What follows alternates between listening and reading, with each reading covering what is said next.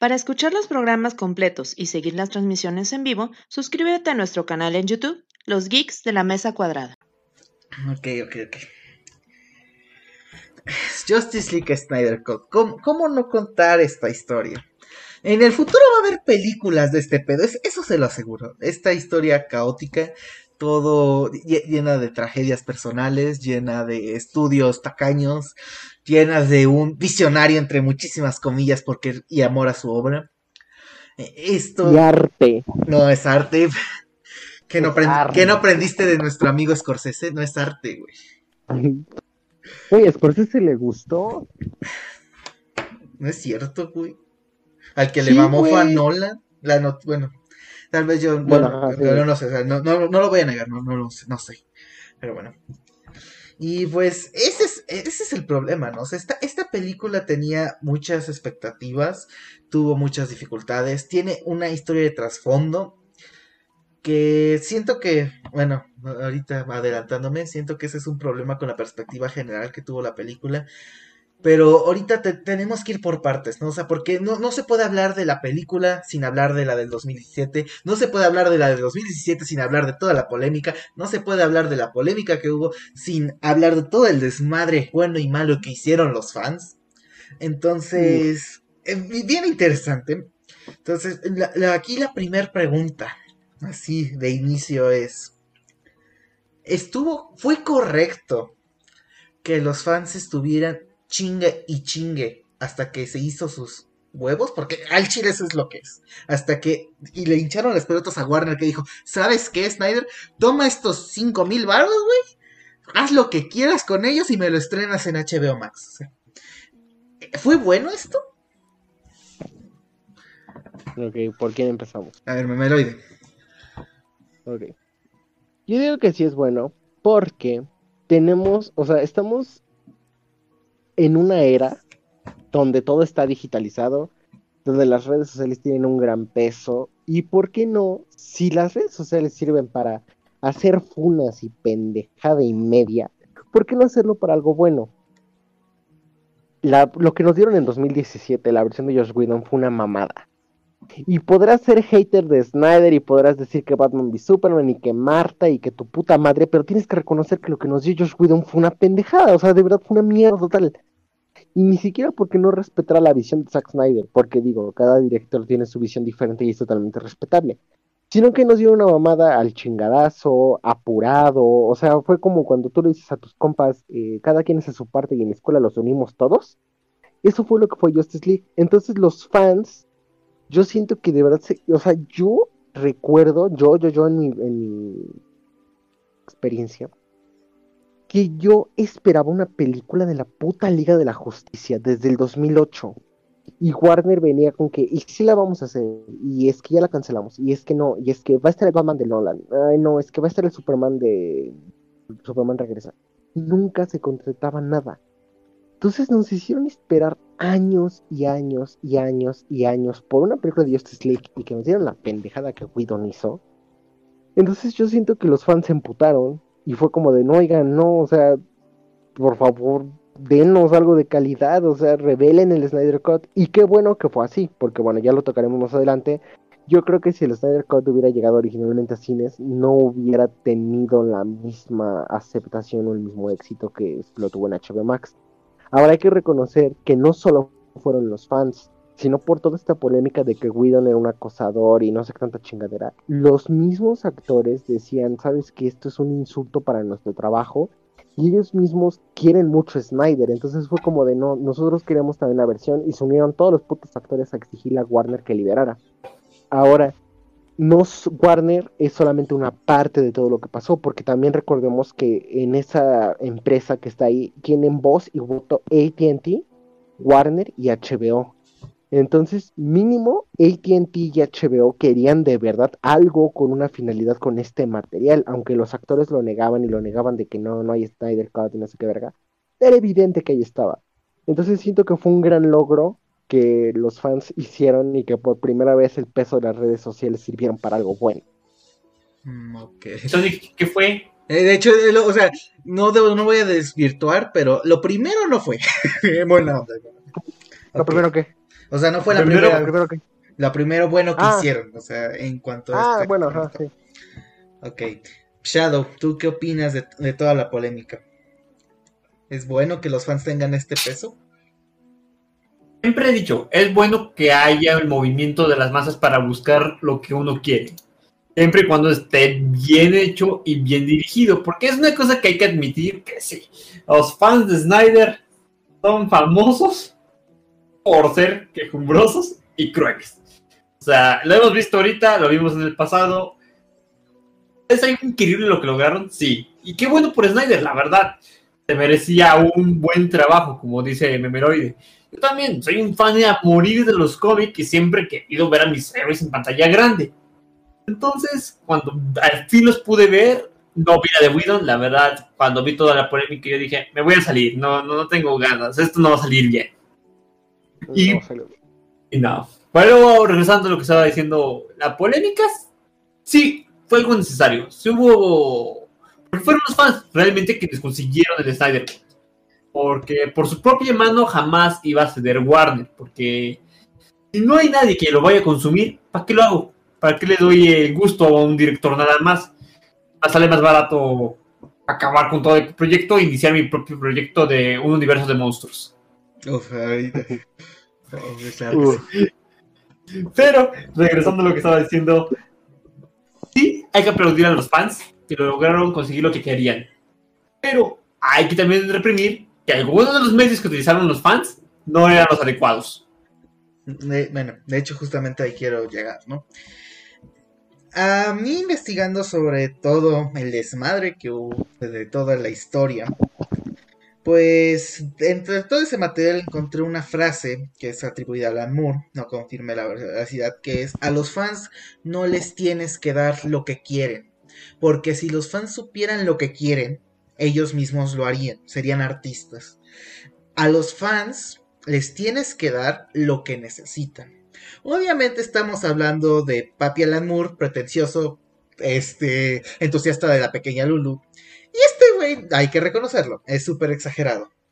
Y no tiene que ser tomado tan literal, pero eso es una polémica que se ha visto muchas veces. Yo lo recuerdo un poquito más con ahorita, bueno, que lo mencionamos Game of Thrones.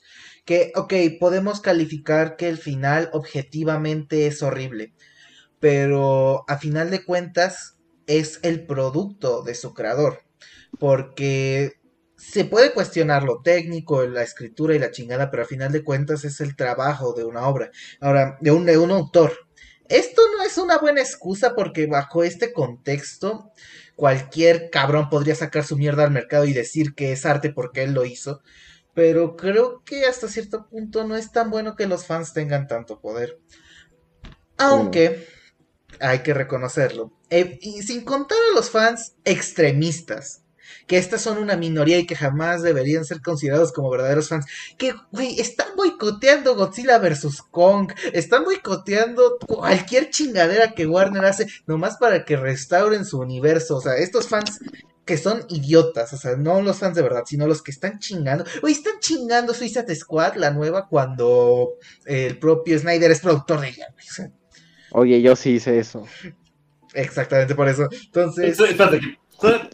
O sea, ahorita todo lo que está lanzando Warner lo están boicoteando los fans de Snyder, están chingando ahí con sus tweets, pero están boicoteando de Suicide Squad cuando este Zack Snyder y su esposa son productores de ella. O sea, se están boicoteando a sí mismos. Pero bueno, entonces, quitando esta parte súper tóxica, realmente la historia de los fans es muy buena porque no solo estuvieron chingando con su película, sino que también ayudaron a causas de la prevención del suicidio. Que esa es la otra parte de, esta historia, ¿no? O sea, yo de manera personal, yo creo que Zack Snyder es un director mediocre. De eso lo comentamos en, en, uno, en uno de nuestros primeros podcasts. Vayan a verlo. Que siempre ha estado atado a un material, un material fuente. Nunca ha hecho nada realmente original y ahorita vamos a comentar un poquito eso del estilo y la chingada. pero por lo menos en determinación, en ganas y en querer hacer su pinche visión, se, lo respeto. O sea, podrá hacer todo lo que quiera, pero por lo menos el güey tiene su propia integridad y va a ir a llegar a ella en las últimas consecuencias. Al Chile, eso creo que es la representación máxima del Snyder Cut, y también por lo que siento que muchas personas no están siendo objetivas con lo que es realmente la película. Porque, y tú mismo lo comentaste, si esta película hubiera salido así, en 2017 no hubiera tenido ni la mitad de la relevancia que está ahora. Porque esa es la cuestión con este corte, con esta película, que tiene todo esto de por medio, todo el trabajo humano, todas las polémicas, todo, toda la guerra de los fans. Ahorita Warner está en guerra civil, como pinches es costumbre en las empresas de que si sigue el Snyder Cut o no. Entonces, por lo menos eso hay que reconocérselo. Y dicho todo esto, ahora ya podemos pensar un poquito más en el filme, ¿no? A mí me gustaría, así rápido, Meloide, en ¿qué es lo que no te gustó? y, si, y si tienes algo que rescatarle a la de 2017, algo breve. ¿Que no me gustó? Ajá, o sea, ¿qué fue lo que sí? No, no necesariamente, o sea, ¿por qué así, eh, rápido? ¿Por qué no te gustó? O sea, ¿qué fue lo que dijiste? No, esta película no es para mí. Eh, sin contar el, el claro cambio que es un Frankenstein, digo, eso no se puede arreglar de ninguna manera. Y si te llamó o te gustó algo, no es de a huevo también. Pues mira, al inicio pues sí me gustó. Al inicio la neta, o sea, como todas las pinches películas, te digo que incluso este eh, Suicide Squad a mí me mamó cuando salí del cine. Este, Just fue uno de los pocos casos donde fue como de, estuvo bien. O sea, fue como de, pues ya reuniste a mis héroes y la verga. No me gustó el CGI del mostacho de Henry Cavill. No me gustó la ridiculización de los personajes. O sea, quisieron, o sea, se ve que este güey, ¿cómo se llama? Josh Whedon quiso como recrear la fórmula que le hace bien a Marvel en DC y poner al pinche Flash chistoso y haciendo chistoretes y cayéndose encima de la Mujer Maravilla. Uy, qué, qué irreverente, qué sexual soy. Luego también la sexualización de la Mujer Maravilla fue como de, güey, o sea, no mames, no necesitamos esto, no es Scarlet Witch, este no es este Scarlet Johansson, o sea, aguanta el pedo. Es como de, pues si allá quieren sexualizarla está bien, pero o sea, acá me la tratas con respeto, hijo de tu puta madre. Y porque la neta, o sea, era como que tomas a su trasero, tomas a su pecho, tomas acá, tomas allá, y era como, mm, eh, era hasta incómodo de ver. El hecho de cómo hicieron ver, o sea, yo estoy de acuerdo que muchas veces están eh, están, eh, ¿cómo decirlo? Ensalzando de más a Batman. Están ensalzando de más a Batman con que todo siempre tiene un flan o que el cabrón solamente es un vato con un traje de murciélago que se agarró a putazos con Darkseid. Pero acá en esta pinche película la dejaron ridiculizado y totalmente inútil. O sea, de verdad inútil. No hace nada. Nada más se cae, nada más choca. O sea, es como de, güey, Batman es el pinche sostén de la Liga de la Justicia, güey.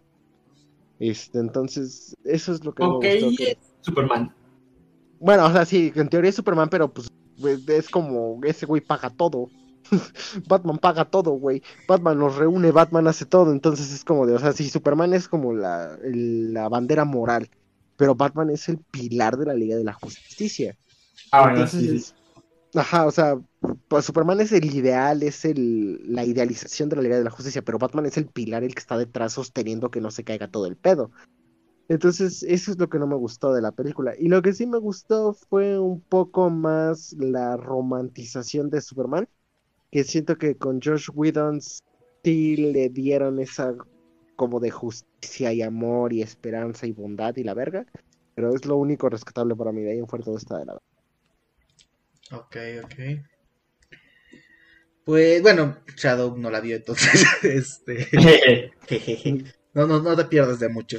Eh, creo que aquí algo interesante es que en la corte de Guido creo que los personajes están un poquito más coherentes con todo lo que pasa a su alrededor. O más bien las acciones. Eh, justamente, y creo que ese es el, problema fundamental, es que tenemos otro corte, tenemos otra historia que contar, tenemos estas dos versiones y es muy fácil encontrarle defectos que antes no veías y ventajas que tiene ahora el Snyder Cut. ¿no? es una mejora impresionante, no te lo voy a negar. Y dicho eso, creo que la de Widow no se sostiene. Es una película muy me, no creo que sea la peor de su género. Es una película me, pero considerando los personajes que tiene, ahí es donde tenemos un problema. O sea, tienes a la Justice League reunida y es una película me, como que, que ahí choca, ¿no? Entonces, creo que eso es lo bueno, que por lo menos siento las acciones un poquito más coherentes en lo meta, pero de ahí no le veo nada como que un crimen muy específico ni algo muy bueno más que lo que tú mencionaste, que por fin se trata un poquito a Superman con respeto. Gracias, Will. Si está algo que Snyder no puede hacer en tres filmes. Pero bueno. Tu madre. no dije eso. Ahora va. Vamos, ahora sí, lo bueno, ¿no? O sea, ¿cuáles fueron sus primeras impresiones del Snyder Cut? Empezamos con Shadow. Mira, yo no vi la original, o sea, yo no vi la de Widow. Pero pues en el momento en que vi todo lo que estaba pasando, yo le dije, le tengo respeto. La voy a comprar porque la verdad le echó sus ganas, le, hizo su trabajo. Y pues estaría muy mala onda de mi parte piratearla. Pensó, pero no se hizo. La piratería pues, siempre es una opción. Entonces lo que la primera vez que la vi la vi por dos partes, obviamente era una película de cuatro horas. La vi como si fueran dos películas. Tengo que decir que a primera impresión, estaba fascinado. Era Justice League, me encanta los héroes, me encanta la Justice League. Estaba fascinado con todo lo que estaba viendo, lo supo manejar. Lo digo hasta el día de hoy, lo que más me gustó es que todo el tiempo leí un cómic. No sentía que viera una película, estaba viendo un cómic. Así que pues, esa es mi primera impresión. Ok. Memeloide, aparte de obviamente venirte cada cinco minutos, eso, eso, eso me queda más que claro. ¿Cuáles son tus primeras impresiones? Pues a mí lo que, lo que me gusta mucho de, de Snyder, citando a nuestro amigo Mr. Wikipedia, es que el placer visual que te da. O sea, independientemente de que la historia sea buena o sea mala o la chingada, el placer visual que te da, o sea, a mí, yo sé que a muchas personas no les gusta y de hecho hay muchos memes acerca de eso, pero el slow motion que maneja Snyder para mí es como de wow, o sea, no, es como el slow motion que maneja es como destacar los momentos que deberían ser épicos. O sea, sé que es un poco de trampa porque es como los sitcoms que te ponen risas para que te rías cuando está el chiste, pero en esta no, o sea, yo siento que en esta es para ensalzar lo épico de las cosas como decía Shadow, yo también sentía que estaba leyendo un cómic. Eh, las, las referencias de los cómics y las calcas de las viñetas de los cómics se me hace, o sea, a mí es algo que me atrapó de Snyder desde el inicio. Desde el inicio es algo que me encanta de Snyder, que aunque no tenga nada que ver con el material original, pues sí se toma la molestia de ponerte el guiño de, no sé, del, del Dark Side con sus pinches rayitos que siguen o el guiño de la Mujer Maravilla muriendo. O sea, esas cosas a mí me gustan mucho de este tipo de películas. Y a primera impresión eso es lo que me gustó. O sea, que para mí visualmente es de las mejores cosas que he visto. Visualmente, claro, todavía cada discutir del guion y todo eso. Pero siento yo que por su estructura de cuatro horas y cacho, este le dio oportunidad de darle un peso a cada personaje o sea, sí, como que sí sentías que todos los personajes eran necesarios, todos los personajes estaban ahí por algo y no era como de, ah, sí, como en la de Widow, donde, ah, sí, Batman está ahí porque es rico y hasta su pinche... No, entonces aquí es como de, güey, importas, por eso es una liga de la justicia. Ok, aquí es donde empezamos a tener los problemas. Porque, bueno, de mi primera impresión es, ¿sabes qué? Me gustó lo que hiciste. Obviamente tengo el, mal sabor de boca de la de Whedon. Entonces, hiciste muchas cosas, mejoraste, le quitaste escenas innecesarias. Le metiste otras 10 horas de escenas innecesarias, pero eso es otra historia. Pero ahí es donde yo tengo mi mayor problema con Zack Snyder. O sea, sus visuales son horrendos. Y no hablo de, bueno, desde mi punto de vista, ¿no? O sea, desde alguien que no, no le sabe al cine ni a lo visual. Sino, y tampoco, o sea, yo no hablo del CGI, sino justamente de que, bueno, una frase que he oído hasta el cansancio para justamente definir eso es este güey quiere que todo sea épico este güey usa su slow motion y su, sus cuadros y su, su pinche saturación y su filtro oscuro. Pero creo que al final del día, por eso, eh, bueno, ahorita tú mencionaste lo del porno visual. Siento que ese es el problema. O sea, puede verse atractivo en un inicio, pero al final del día es algo hueco. Y es, eso es algo que siempre le he peleado un poquito a Snyder, que es como de, ok, calcaste lo del cómic, está idéntico, pero lo que, lo que tú me estás dando es algo hueco. Solo es la imagen por tener la imagen sin tener todo el trasfondo. Y eso siento que a veces le afecta a la película. Eh, no sé si tú te enteraste de que pinche 10% de la película es slow motion. Está bien, verga. O sea, güey, eh, Lois Lane poniendo el café en la barda es slow motion. Al hacer eso le estás quitando el peso de verdad. A, por ejemplo, las escenas de Flash, que son las que deberían tener el slow motion. No, no sé, siento que ese es mi problema, porque de parte del guion tendrá sus problemas y ahí empezaré a decir que al chile pinche Zack Snyder no le, no le sabe a Superman, pero es, es algo consistente. Siento que eh, los visuales son donde tenemos un problema desde su proporción. A ver si tú me puedes contestar esta pregunta que la verdad yo no tengo respuesta.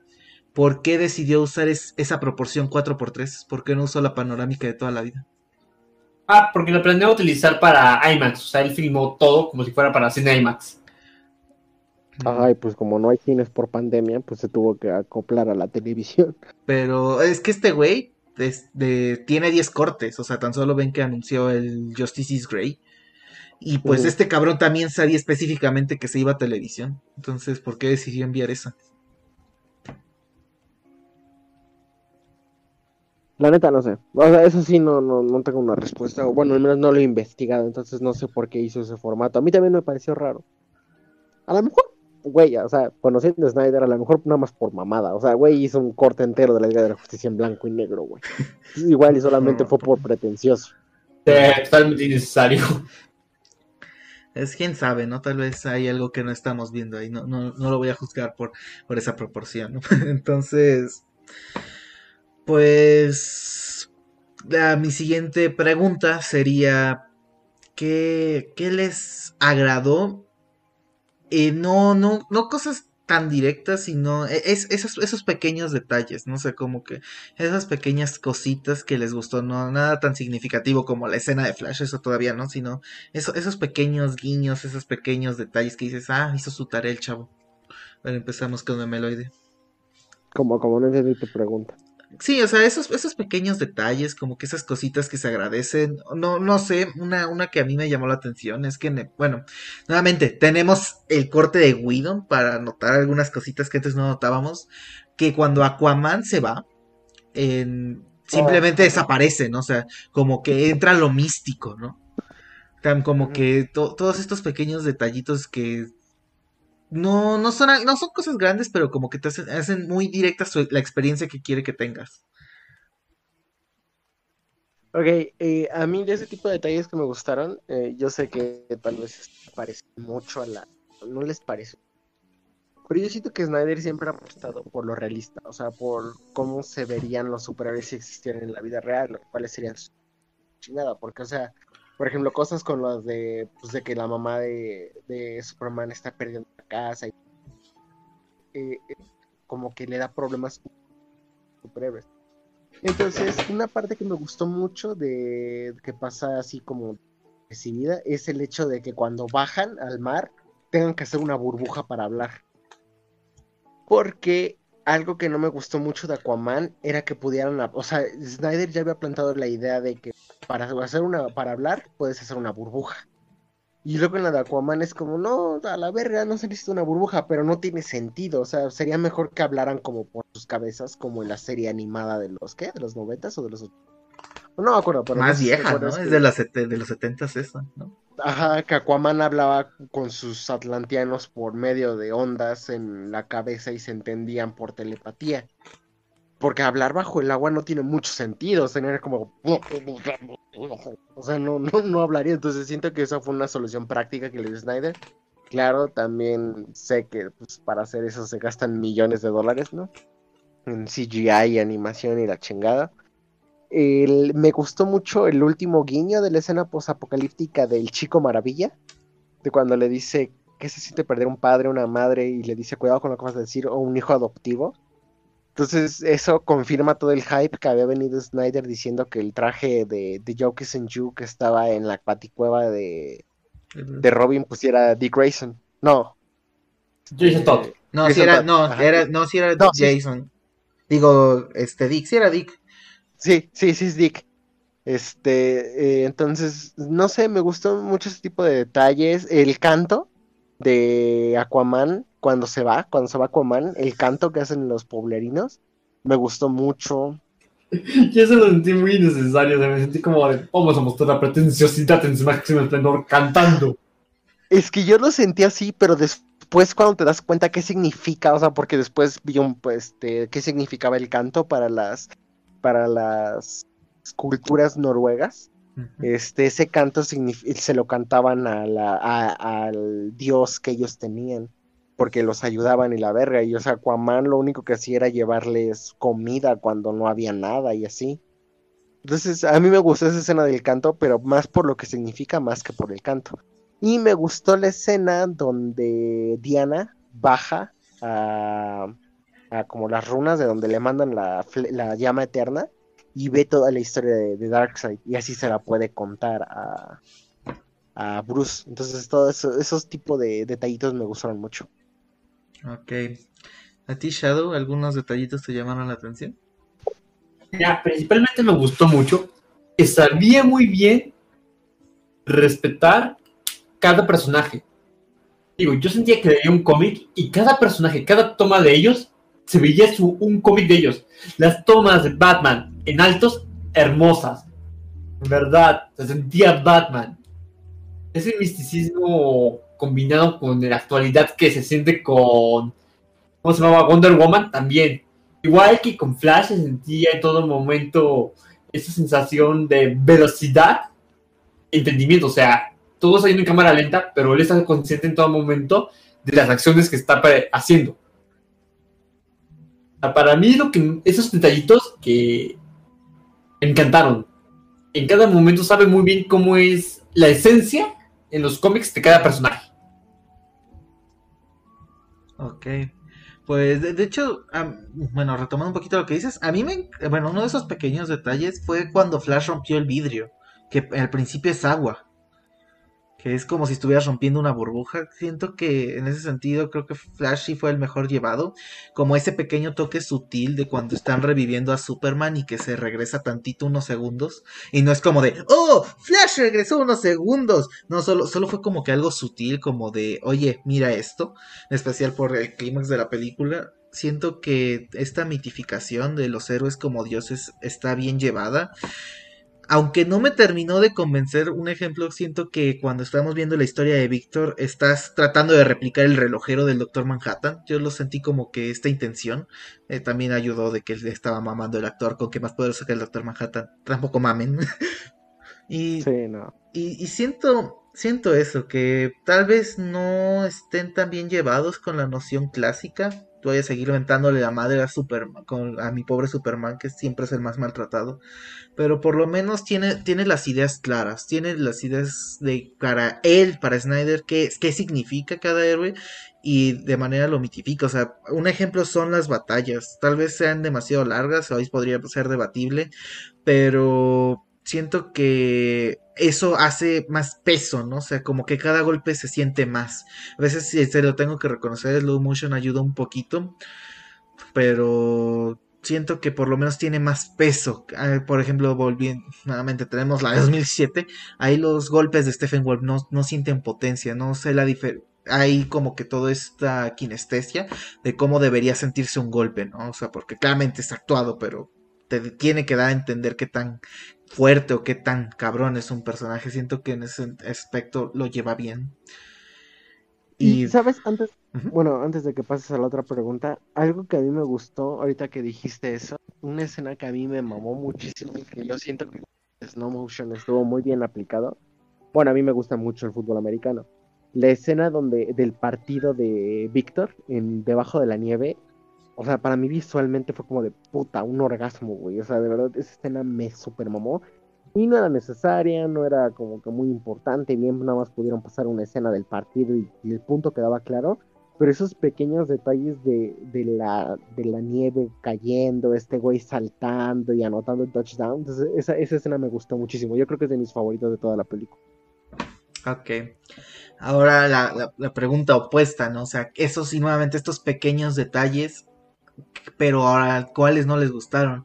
A mí un, ejemplo muy tonto es cuando Wonder Woman está, está, los acaba de salvar de los terroristas y acaba de matar a un güey, o sea, al terrorista que los iba a matar con la ametralladora, no, no lo mató, güey. O sea, ese güey dejó de existir. O sea, con la onda expansiva, todo su cadáver está regado en todo lo que quedó de la habitación. Y, viene con esta niña y la niña le pregunta, cuando sea grande puedo ser como tú. Y Diana de, Simón, hija, pues en el futuro vas a poder masacrar a un hombre hasta tal punto de que no lo puedes enterrar porque no hay nada que enterrar. O sea, siento que el detalle es muy bonito, pero la circunstancia global es muy estúpida. Y siento que esto se, se repite en varios momentos de la película o en estas pequeñas escenas que en principio no tendrían nada mal, pero que viendo el final no tiene ni la menor sentido. ¿no? Una, una que me llamó la atención es cuando secuestran a los, a los atlanteanos y usa Stephen Wolf su máquina para ver la, dónde está la caja madre.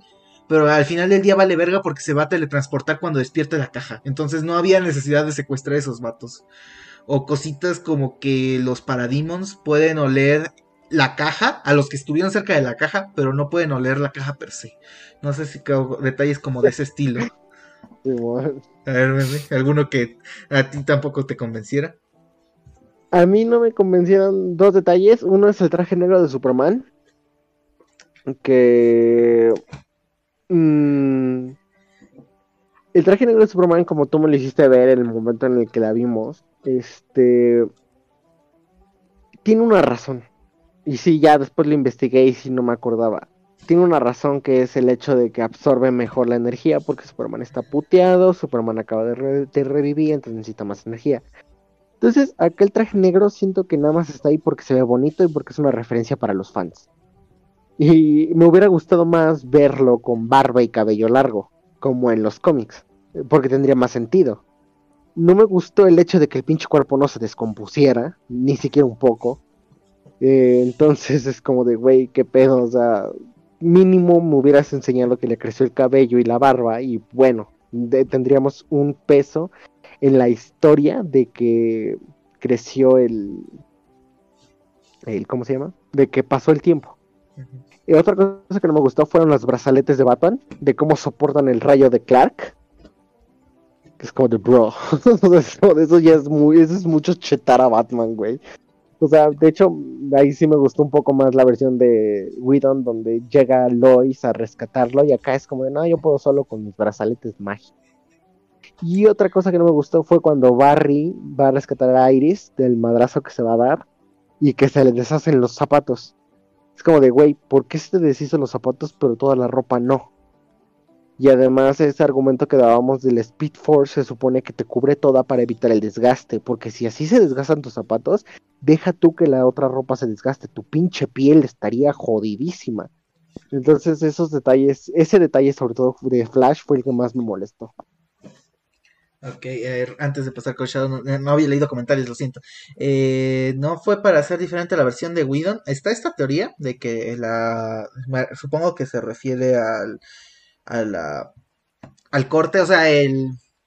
Ah, las proporciones, se me olvida el nombre, disculpen. Las proporciones de que nomás era para diferenciarlo. Es una teoría válida, en especial porque luego la pintó blanco y negro. Pero bueno, ahí no, no ahí, ahí sí me gustaría que Snyder me dijera, lo hice por esto, niño meco, y me dieron un pinche zape. Eh, mira, nos dice, el mejor canto es el de Wonder Woman. Ah, sí, de Wonder Woman. Aún me imagino el meme de Don Cangrejo de, oye, son, son los cantos mágicos. Tiene Wonder Woman de capitán. Y sí, yo cada vez que sonaba solo podía pensar en Ghost in the Shell. Y también nos dice que salía el detective marciano y no hiciera nada. Es como, güey, para que. Oh, gracias a mí. Güey, esa escena del detective marciano es la cosa más absurda que he visto en mucho tiempo. O sea, la de Luis Lane, sí. de la mamá de o, o sea, porque, o sea, sí, ¿ah? O sea, me hacen muchas preguntas. ¿Cuántas veces ha ido a acosar a Luis Lane vestido de la mamá de Superman? ¿A cuánta gente ha impresionado? es que es negro. Eh, es que el detective marciano no debía salir. o sea, es que póntelo a pensar. O sea, esta escena es para superar, para que Luis Lane supere la muerte de Superman. Hasta ahí, todo bien. Pero al final de la película, Superman va a revivir. Entonces, esta escena ya de inicio no tiene razón de ser. Luego, te dice que, ok, puedes argumentar que es para mostrar la relación de Lois y Marta. Pero al final del día, güey, no es Marta, es el puto detective marciano. Y se vuelve más estúpido cuando ves que se transforma en el general que aparece desde Man of Steel. O sea, este cabrón vio la invasión de Sot, el ataque de Doomsday y, el ataque de Stephen Wolf y, dijo, ah, Simón, se me cuidan. o sea, no lo movió un puto dedo. Y, güey, el nombre, ¿por qué se llama Detective Marciano? O sea, hay alguien que sabe que es marciano y, hizo el cargo de detective, güey. O sea, dentro de los cómics me queda claro, pero dentro del contexto de la película, o bueno, de su universo más bien. No, no hay ninguna razón válida. y, aparte se... ¿Ah? Habla, habla. ¿Sí? No, tú, tú ya. No, no hay no has dado ninguna buena razón para ser detective marciano, simplemente dijo, soy chido, me voy a llamar así. Se, oye, se, oye cabrón. Güey, es que es súper cagado, porque, o sea, no es como, digamos, si viniera Superman, te diría, ah, y me llamo Kal-El, aunque algunos me dicen Clark, y se va. No, este güey de, me llamo detective marciano, chao. Así de, ok, Batman de, ok. ¿Qué pedo acaba de pasar? Eh, exacto, aquí nos dicen, ¿qué pedo con las salchichas de slow motion de Flash? También está, medio raro eso, pero bueno. Ya ahí encontré la explicación, amigos. A ver. Dice que, dice que Deborah Snyder explicó lo siguiente. Que originalmente antes de la pandemia se planeó que la cinta fuera proyectada en pantalla IMAX, para lo cual dicho formato de 4 a 3 es ideal. Cuando se declaró que el filme se estrenaría en HBO Max para la pantalla chica, el director no quiso cambiar la relación dimensional debido al gran gasto que éste sufriría para volverlo normal. O sea, iba a ser un gasto enorme hacer todas las, las ¿cómo se llama? El formato grande, ya que estaba en 4.3 para formato IMAX. Entonces, al hacerlo en, pantalla chica, si lo quería hacer más grande, iba a gastar más varo y ya no tenía varo. Ok, entendible. Tenga buen día. Está bien. No, ya no lo voy a juzgar por eso, pero. No, había varo, bro. No había varo.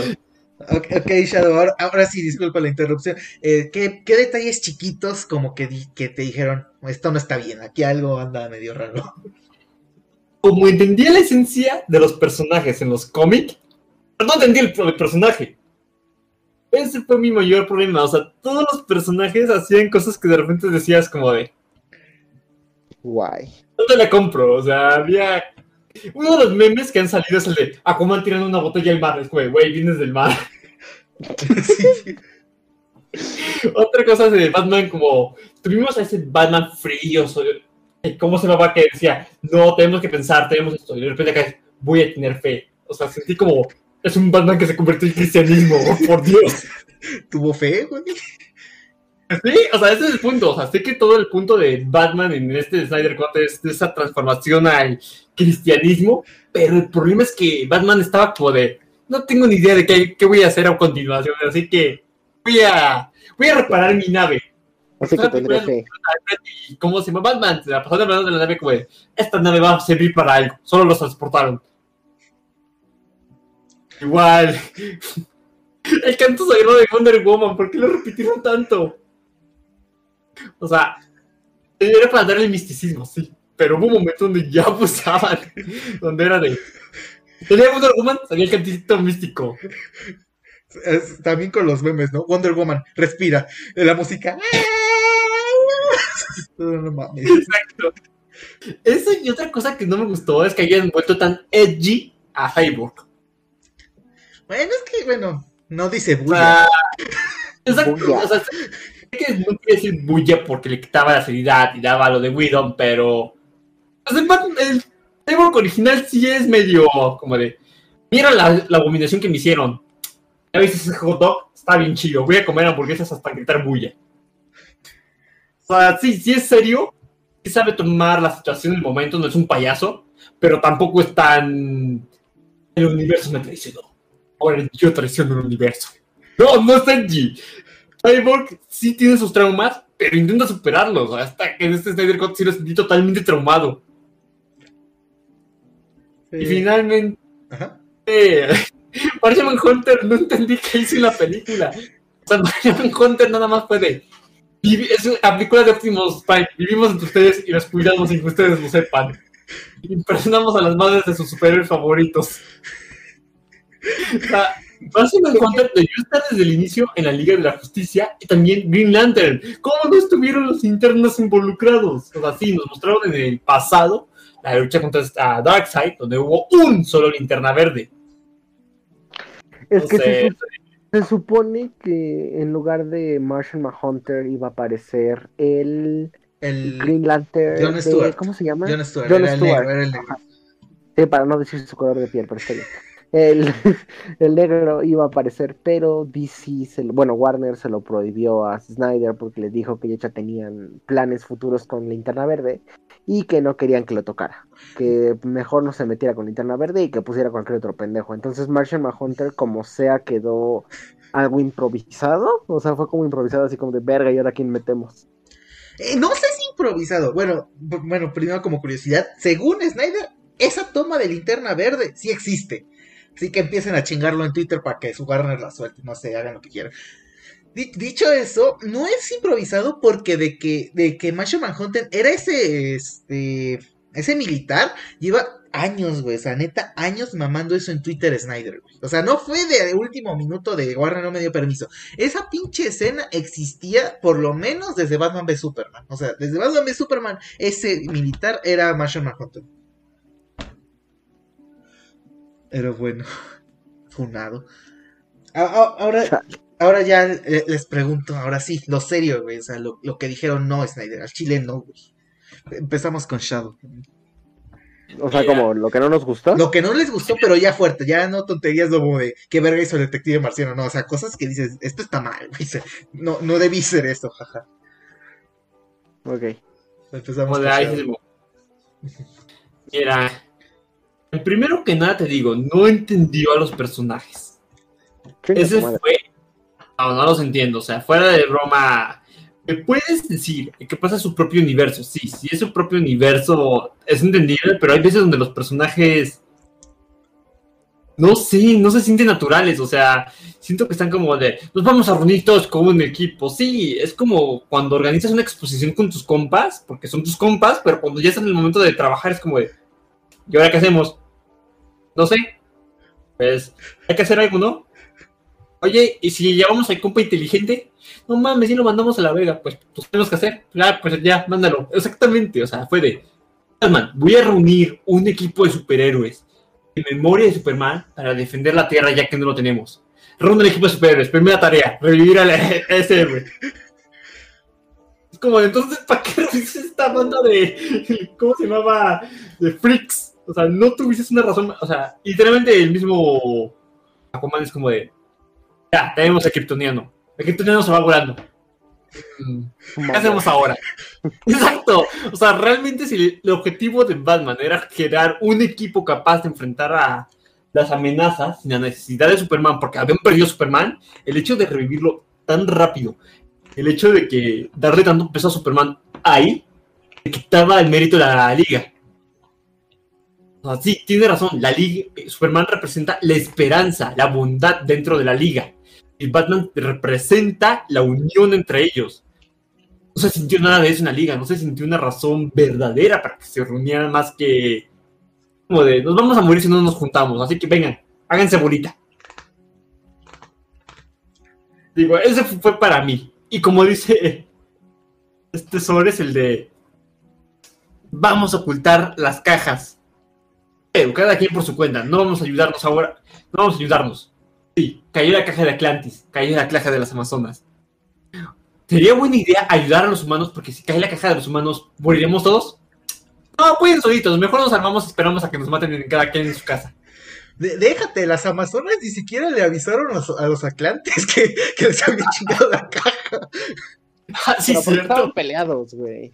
Aún así, güey, Explode sin- si- no es uno de ellos y nosotros, es gana este Darkseid, Stephen Wolf, mamamos. Mamá. Por eso te digo, es mi única queja ese de. No hicieron nada las Atlantes, los Atlantes y las Amazonas después de perder su caja. Literalmente fue de. Vamos a ver qué pasa. Chance y ganamos. Los humanos están raros. ¿verdad? Chance y logran algo interesante. Pues sí, lo hicieron. Pero aún así. No sé. Ok, ok. Esas son mis quejas. ¿Algún, algún, ¿Vas a reconocer algún error así grave, Memeloide? Pues mira, la neta, no. Ay, O sea, lo único que, lo único que no me gustó fue cómo fue abordado Superman, pero más bien cómo fue desarrollado, más no abordado. No sé si me da a entender. O sea, no me molestó el cómo lo plantearon, pero sí no me gustó el por qué lo plantearon así. O sea, es como de, bueno, está bien, si me quieres dar un Superman, eh, El pues, algo... ¿Qué? Ajá, o sea, si me vas a dar un Superman tipo Injustice, güey, es un Superman eh, que se rifa los vergazos, te corta un cuernito. ¿Qué? ¿Ese no era tu sombrero? No, no lo era. Entonces que corta tu cuernito y que aún así Stephen Wolf ya estaba tirado y aún así le siguieron en su madre, está bien, o sea, apoyo el hecho de que cada persona tenga su visión de Superman. Pero ¿por qué? O sea, ni siquiera vi una razón. Si de por sí me vas a decir que Superman va a perder la cabeza en el momento en el que Lois Lane muera a manos de, de- a manos de Bruce y así Darkseid con la ecuación de la antivida lo controle, pues ahí me vas, ahí me estás dando una buena, un buen de motivo del por qué Superman se volvió loco y quiere matar a todo el mundo y acabó con el Día de la Justicia. Ahí lo entiendo. Pero así como que de que haya vuelto con su traje rojo después de escuchar en, en Boss Enough a su padre y que vuelva a repartir madrazos nada más por madrearse, o sea, no, no, eso no es el Superman de la justicia y esperanza que representa. Te digo, no me molestó cómo lo hicieron, pero sí me molestó el motivo, o sea, siento que fue muy edgy sin motivo alguno. Y eso sí rompe mucho con la con la manera visión? que ajá, como con la manera, con la visión que la venían manejando a Superman desde Men of Steel, que es un hombre que está luchando contra este mundo que no puede ser bueno para probar que él puede ser bueno. Y acá de la nada es como de, ay, ya chinguen a su madre todos, tengo poderes, váyanse a la verga, bla, bla, bla". Entonces, eso es lo que no me gustó de la película. Ok, bueno, aquí nos dicen, Emilio nos dice que Superman está OP eh, en el mundo creado por Snyder, no siendo la necesidad de los demás miembros de la liga. Eso es muy cierto. Pinche. Sin Superman se morían todos y Superman solito podía. Y, bueno, eso tiene que ver con lo que yo creo que es el problema fundamental, porque al final del día que esté hueca las imágenes, el slow motion, las escenas innecesarias, son, son detalles, güey. Detalles que dices, ya, güey, es tu pinche película, haz lo que quieras con ella, ya. Pero siento que el problema es el antagonista. No porque Stephen Wolf sea un villano olvidable, que lo es, sino porque como planteas el mundo, como planteas la amenaza, se vuelve súper estúpida. O sea, vemos a Darkseid peleando en la Tierra en la época de los héroes y ser derrotado. O sea, en la, original era Stephen Wolf, ¿no? Darkseid ni salía. Y pero ahora el malo es Stephen Wolf, ahora eh, la amenaza de la liga. Y eso se me hace la cosa más estúpida posible. Porque, im- imagínense este escenario, ¿no? Thanos el- en los 1500, o bueno, en, igual en la pinche era del mito, viene a invadir la Tierra para recuperar la gema del tiempo. Entonces, el hechicero supremo de la época, no, ni siquiera el hechicero supremo, el, el, el güey del ojo, el malo del Doctor Strange, el que va a ser Johnny Depp, cuyo nombre ahorita no recuerdo, su, per- su pinche Matt personaje. Nicholson, Matt Nicholson, ese güey se chinga a Thanos, güey. Entonces, derrotaste a Thanos en la época del mito. Ahora, en la actualidad, viene Epony Magno y se chingan los Vengadores. O sea, no, no sé si me da a entender. O sea, güey, me estás diciendo que, que Darkseid fue derrotado por Ares. Ares que fue derrotado por Wonder Woman. Y esta vez no solo tienes a Wonder Woman, tienes a Superman, tienes a Batman, tienes a Aquaman, tienes a Cyborg, tienes a Flash.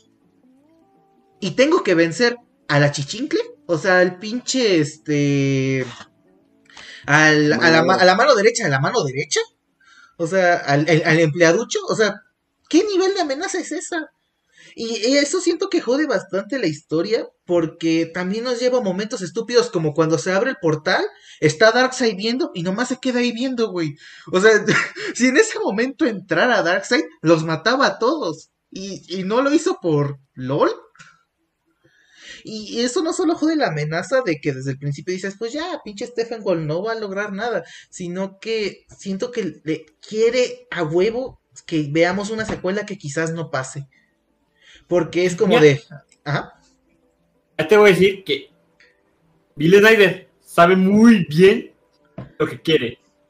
Obviamente lo hizo por una secuela, porque sabe que sus fans como son.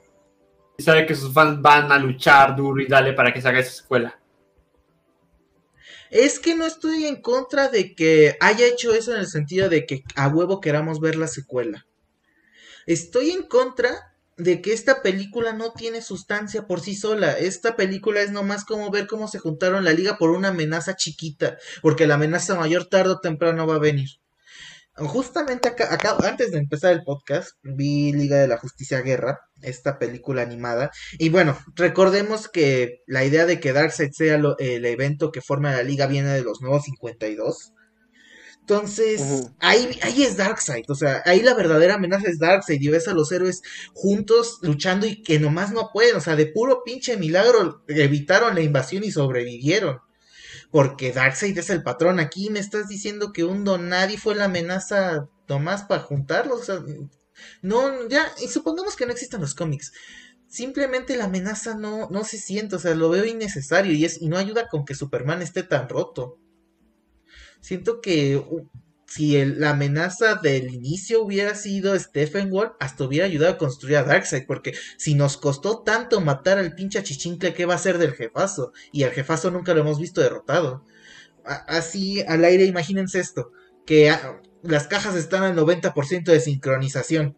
En ese momento ya mataron a Stephen Wall, ya todo está sencillo, ya nomás falta desconectar las cajas y en ese momento aparece Darkseid y, y los mata a todos. Y ahí ya es cuando Flash regresa al tiempo. ¿Eso no hubiera sido una presentación más potente que simplemente ver cómo Superman se madrea a Stephen Wall que ya estaba muerto? No, no sé, siento que esas ganas de a huevo querer ver este mundo posapocalíptico dañan a la propia película. Es lo que veíamos la semana pasada con Animales Fantásticos. Las ganas de ver tarde o temprano el Grindelwald versus este Gandalf iba a decir versus Dumbledore hacen que esta película hacen que esta película solo sea un trámite. En el futuro, si es que sacan este Justice League 2 de Snyder, no vamos a volver a ver la 1 porque no es necesaria. No tiene sustancia por sí sola. No, no sé. Vivimos en una sociedad. Vivimos en una sociedad. Y, y, punto aparte, güey. O sea, toda la. Este. La. La promoción. O sea, esto, esto no es culpa de Snyder. Esto no, no tiene nada que ver. Toda la propaganda nos vendía que la mitad de la película iba a ser por fin este futuro que nos viene prometiendo de Batman vs Superman. Para que al final solo fuera una escena que está al final y que no afecta. La pudo haber puesto en otro lado y seguiría siendo lo mismo. Pero bueno. Y lo que les dije, en The Justice League is Grey, en la versión de blanco y negro, Jared Leto sí dice su famosa frase, vivimos. Vivimos en una y Eso lo convierte en arte. Pero bueno, ya, ya para, para bajarle un poquito al hate, ahora vienen las cosas buenas que digas, no mames, se mamó Snyder al chile, lo amo. Empezamos con meme para que para ir sacando cosas, ¿no? A ver, güey. ¿Qué, te emocionó? ¿Qué, crees que fue los mayores aciertos de Snyder en este corte? Una parte que me encantó fue la, la como el, la visión al pasado de cómo fue la primera invasión de Darkseid. O sea, ver a Zeus, ver a Ares, ver a pinches linterna verde, ver a los atlantes, ver a los vikingos, o sea, eso esa escena me voló la cabeza, o sea, es como de wow, fue un gran acierto. La neta es que fue para crear fanservice, la neta. Pero a mí me encantó, o sea, de verdad me gustó mucho esa, esa escena, es de mis escenas favoritas de la película. Otra cosa que me gustó mucho es que gracias a que la película dura cuatro horas, le pusieron dar una buena profundidad y acá la palabra favorita del canal, desarrollo de personaje. a todos los, el papá de Po, a todos los, ¿cómo se llaman? Los personajes, ¿no? Eh, sobre todo a Victor y a, Barry, o sea, sientes el dolor de Barry por su padre, sientes el dolor de Víctor por pinche adefesio a la verga. No sé, siento que eso, eso me gustó mucho, que le diera el peso adecuado a cada superhéroe. Acá lo ridiculizaron a Aquaman como la vez pasada que enreda el pinche lazo de la verdad. Este, y empieza a decir pendejadas. No hacen el chiste de hablas con los peces, güey. O sea, si no haces este chiste, significa que respetas a Aquaman. Exacto, O sea, sí respeto a Aquaman, güey. Me gustó mucho la batalla final, sin el pinche filtro rojo culerísimo que nos dio Whedon. Este, me gustó mucho, acá me gustó, me hizo más sentido la solución de separar las cajas que en la de Whedon porque la de Whedon era como de, ah, sí, estoy mamadísimo, los puedo separar, pero acá tenía un plan y tenía que, que sobrecargar y, o sea, como que eh, había más coco en la planeación. Y aparte peso emocional, ¿no? Ajá, o sea, es el, para Demon que le pega a Flash, mis respetos, el empleado del mes, güey. Sí, la verdad. Pero como decíamos, en sí Flash es un objeto estático porque va a tanta velocidad que lo podrías agarrar en cualquier lugar y le darías, pero está bien. Este otra cosa que me gustó mucho también fue el de nuevo, o sea, yo vine de ver Wonder Woman 1984 y yo estoy muy de acuerdo que Patty Jenkins y Zack Snyder tienen una versión muy diferente de Wonder Woman o sea, Zack Snyder tiene a su Wonder Woman guerrera, luchona y empoderada. Y Patty Jenkins, pues sí tiene a su guerrera y todo, pero también a la amor y paz y toda esa verga. Pero en Wonder Woman 1984 sí se pasaron de verga. O sea, de verdad se pasaron mucho de verga. Hicieron muy sosa, muy tonta. Hay muy ñoña Wonder Woman. Y para mí verla otra vez así empoderada, guerrera, de yo te puedo partir la madre solo me gustó mucho. Para mí fue un gran acierto volver otra vez a ver la Wonder Woman luchona después de la mierda que nos dieron en 1964. No sé si a ustedes les gustó, pero a mí me cagó la madre. Y a mí, las visiones postapocalípticas, aunque pienso igual que Shadow, que es para que los fans estemos chingando, que queremos que, que regresen el Snyderverse y que queremos una secuela porque nos dejaron picados, pero a mí me gustaron mucho porque están llenas de, de referencias, el Joker de Jared Leto con esos pinches tres minutos que apareció, para mí se redimió, güey, de la pendejada que hizo en Suicide Squad. Entonces ahora todos queremos un Ager Cut, pero bueno, es otro tema de otro día.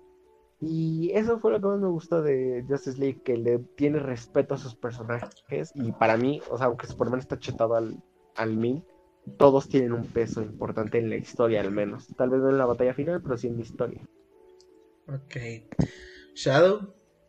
Ya, a mí hubo varias cosas que me gustaron, como ejemplo, se sentía natural la lucha, o sea, se sentía que cada personaje se hacía alguna lucha. Que yo difiero con Meme, yo sentía que a nivel personal cada personaje tuvo algo con que luchaba, pero jamás apoyaron para llegar a una resolución. Ah, Cyborg luchó todo el tiempo contra su miedo a sí mismo. Barry todo el tiempo luchó contra su miedo a la Speed Force. Cada quien luchó contra sus propios demonios solos pero la hora de luchar como equipo es donde se lucen, porque cada quien tiene un rol que, desempeñar y cada quien se siente natural en ese rol. ejemplo, algo que me encantó es que, voy a comparar con Infinity War, la pelea contra Thanos se la llevó Tony Stark casi toda. O sea, tenías al hechicero supremo, tenías a tantos héroes, pero casi todo el daño se lo hizo Tony.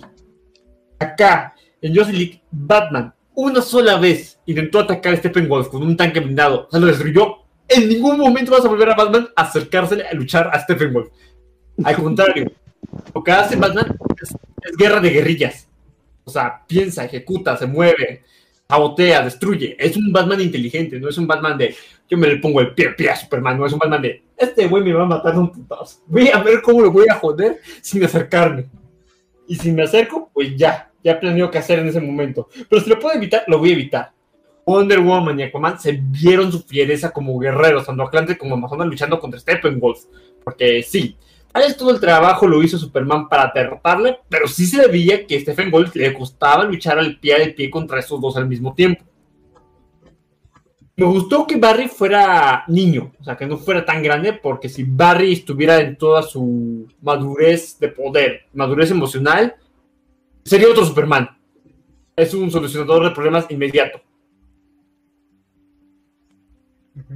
Así que, mira, en general te digo, había momentos que lo voy a comprar mucho.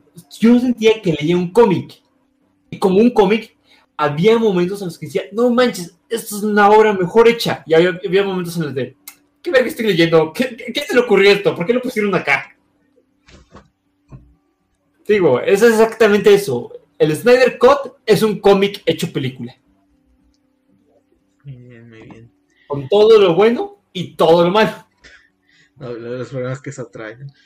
Pues de mi lado, bueno, la primera vez que la vi, siento que no tenía algo que dijeras, puta, esto es lo mejor del cine, esto, joder, esto sí es cine.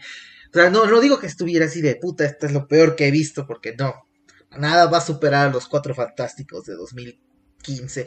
Esta película se puede pudrir en el infierno, por favor. Pero tampoco era como de, ah, voy a recordar esta escena para la posteridad.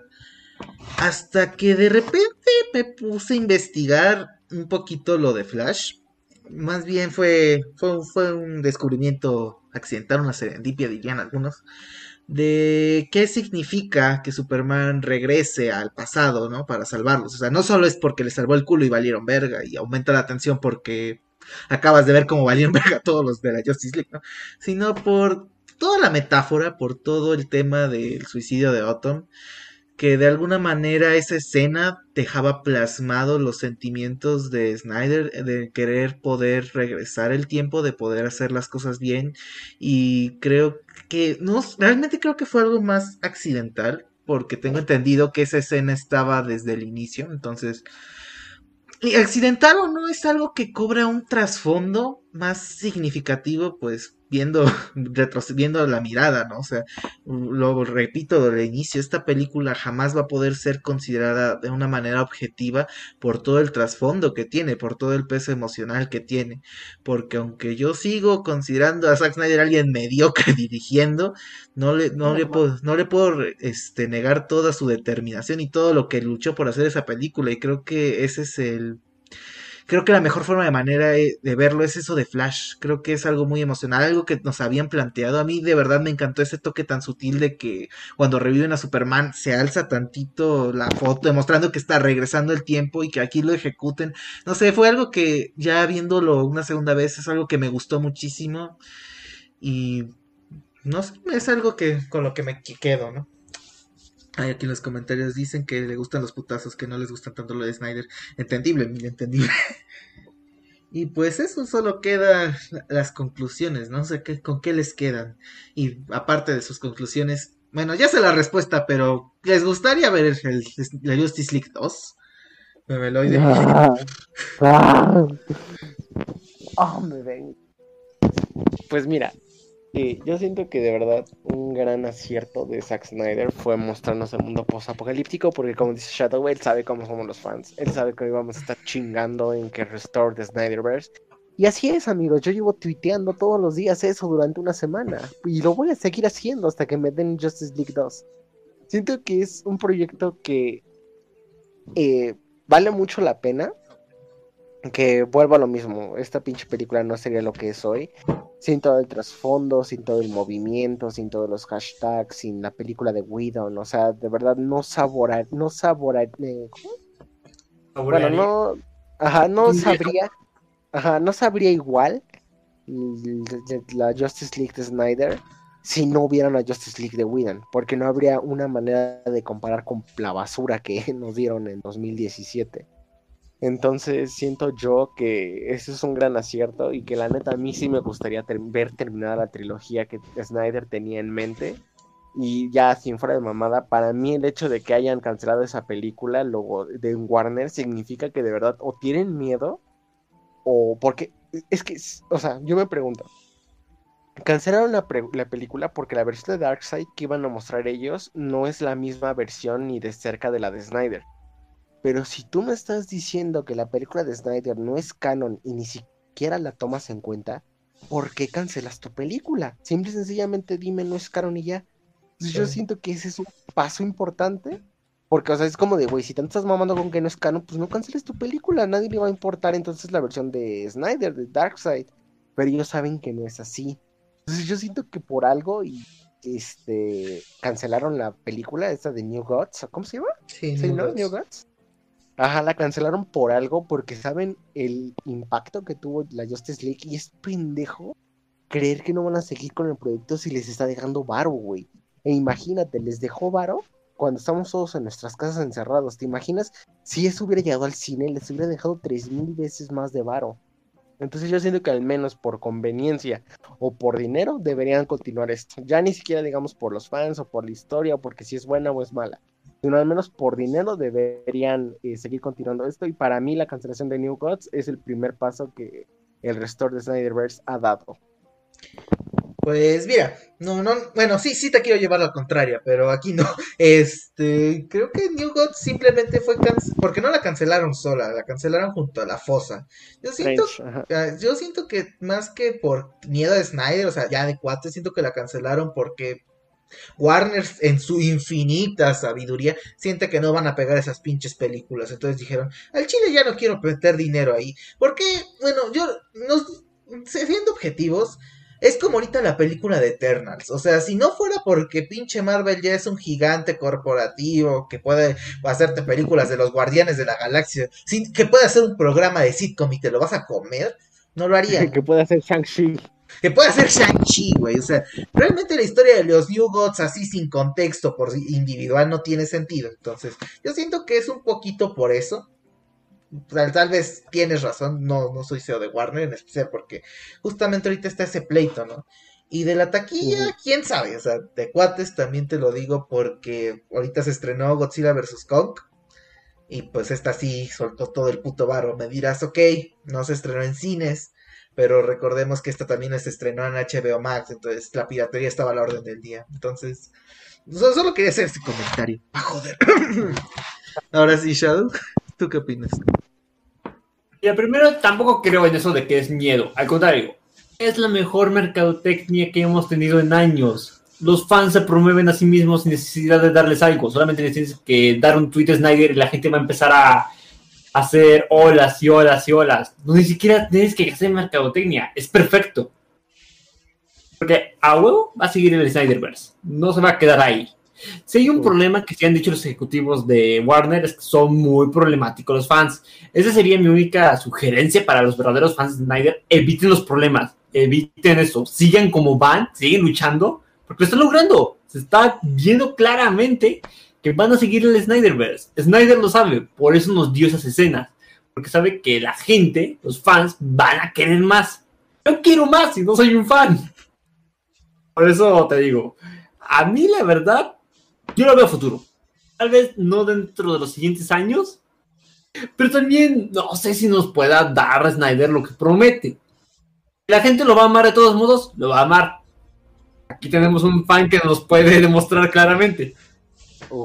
Pero es algo interesante de ver, porque yo creo que el mérito mayor que tiene esta película se encuentra más en la gente. Cómo ha movido gente esta película como ninguna otra. Bueno, pues de mi lado, no, sí, sí, se, se estrena en una segunda parte, la vería, pero tampoco voy a estar ahí tuiteando. Y creo que sí mantengo lo que dije en el podcast de Zack Snyder. Yo quiero ver a este güey dirigiendo algo original, por favor. O sea, no estoy en contra de su universo, un poquito sí. Pero, güey, algo original, por favor. Ya, ya hizo muchas de DC. O sea, de cuates. Y si hace algún día su Justice League 2, que la va a hacer, explícame bien qué verga es la ecuación de la antivida. De cuates, no sé qué verga es. Y eso que existe de cómics, o sea, al, chile. Aguántame. ¿Me hablas a mí? No, no, no, no. no, Ah, perdón, es que me caí y volví a empezar. No, no te, no te preocupes. Pues sí, que, que si va a ser la 2, explique bien qué es la ecuación de la antivida, porque los cómics no lo han hecho. Claro que sí, ya te lo mandé. Güey, a ver, eh, a ver, de, cuates. De hecho, esto sí te lo iba a preguntar. Dos cosas, güey. ¿Qué verga es lo que quiere Darkseid? O sea, ¿cuál es la motivación de Darkseid para estar conquistando mundos? O sea, esto ya es fuera de la película, en los cómics. En los cómics, ok, en los cómics se supone que él está buscando la ecuación de la antivida. Y porque quiere dominar a todo el universo y él pues sabe que con la ecuación de la antivida puede tener el control mental sobre cualquier criatura. Entonces se supone que la Tierra, y al menos en el multiverso de DC Comics, o al menos así la guía del multiverso lo, lo afirma, dice que la Tierra es el centro de la existencia. O sea, en, para DC la Tierra es el centro de la existencia.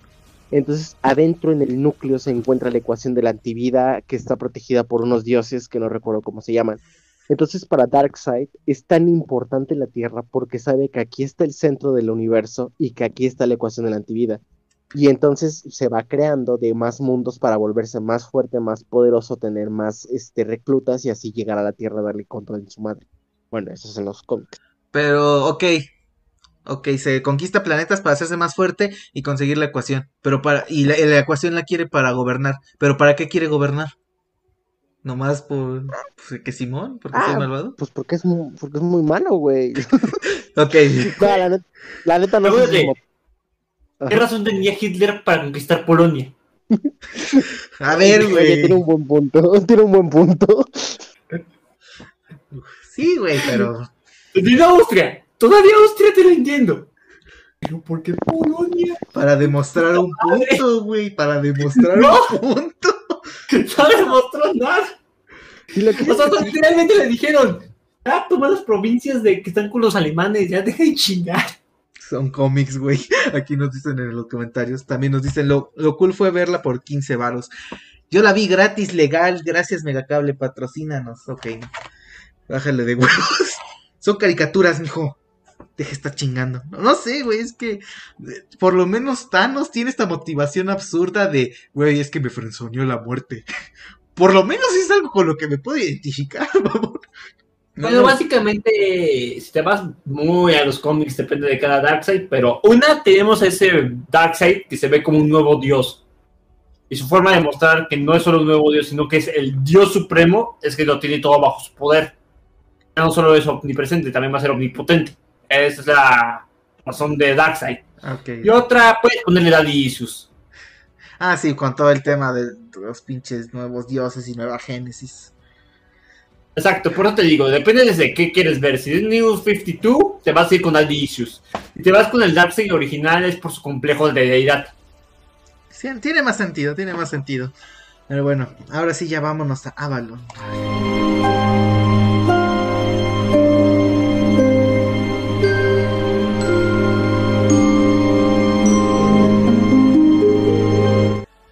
Bueno, e, e, esta, esta semana los miembros faltantes no quisieron dejar su, su petición, su recomendación, entonces pasamos con la de Shadow. Shadow, ¿qué nos quieres recomendar?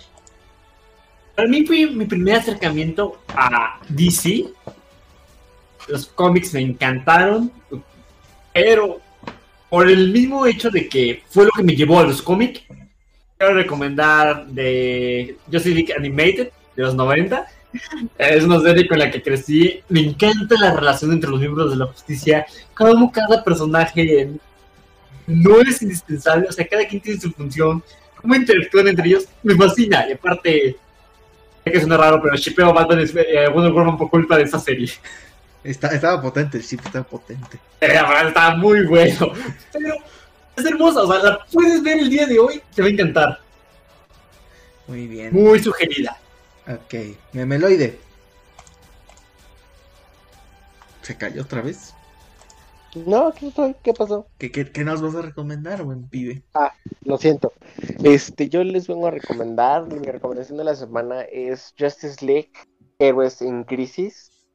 Este es un cómic muy. Eh, bueno, a mí es de los que más me gustan. Eh, la génesis del problema es que Batman no puede salvar a una niña que es violada. Entonces, como no la puede salvar, se empieza a crear muchas ideas y muchos traumas en su cabeza, como de ¿por qué estoy haciendo esto? ¿Por qué estoy haciendo aquello? No puedo dormir y la verga. Entonces, una solución es que crea una inteligencia artificial eh, para que él los, para que él pueda, la inteligencia artificial pueda terapiar a, a, a los superhéroes. O sea, los superhéroes llegan con sus traumas de la semana a quien no pudieron rescatar porque se sienten mal y pues la inteligencia artificial literalmente como que los pues, los ayuda y los, o sea, Batman hizo más por la psicología que la misma psicología, pero está bien. Y este el problema empieza cuando hay un asesinato en el santuario, matan a un héroe que la verdad no recuerdo en este momento, pero era un héroe secundario, o sea, de esos héroes que a poco existía este güey. Y entonces el problema es que se llevan toda la información del santuario. Entonces, por decirlo así, los pecados y secretos más cabrones de los superhéroes están en manos de quién sabe quién.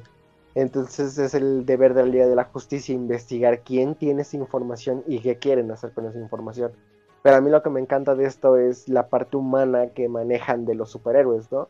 De pues que no solo son todos poderosos y ya no me afecta lo que te pase, sino que cada persona que salvan o que no logran salvar tiene un peso emocional en el psique de los superhéroes. Entonces por eso me gusta tanto este cómic.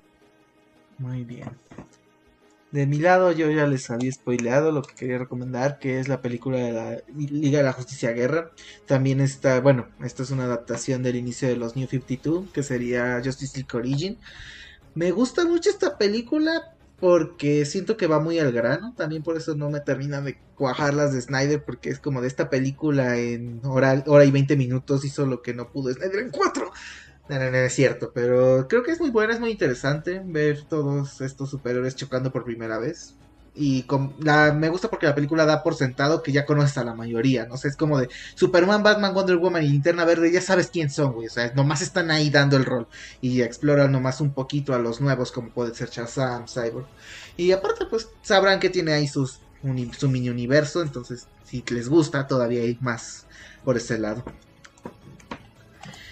Y bueno, eso ya sería todo por esta semana. Muchas gracias a Teresa y a Emilio por estar aquí comentando en el canal. Muchísimas gracias. Recuerden que todos estos programas son subidos a Spotify en Geeks de la Mesa Cuadrada. Los programas y las noticias ya para que sean un poquito más cortos y más digeribles. Y nos vemos la otra semana. Hasta la próxima. Adiós. Sayonara. Gracias por escucharnos. Para más contenido, síguenos en YouTube como los Geeks de la Mesa Cuadrada.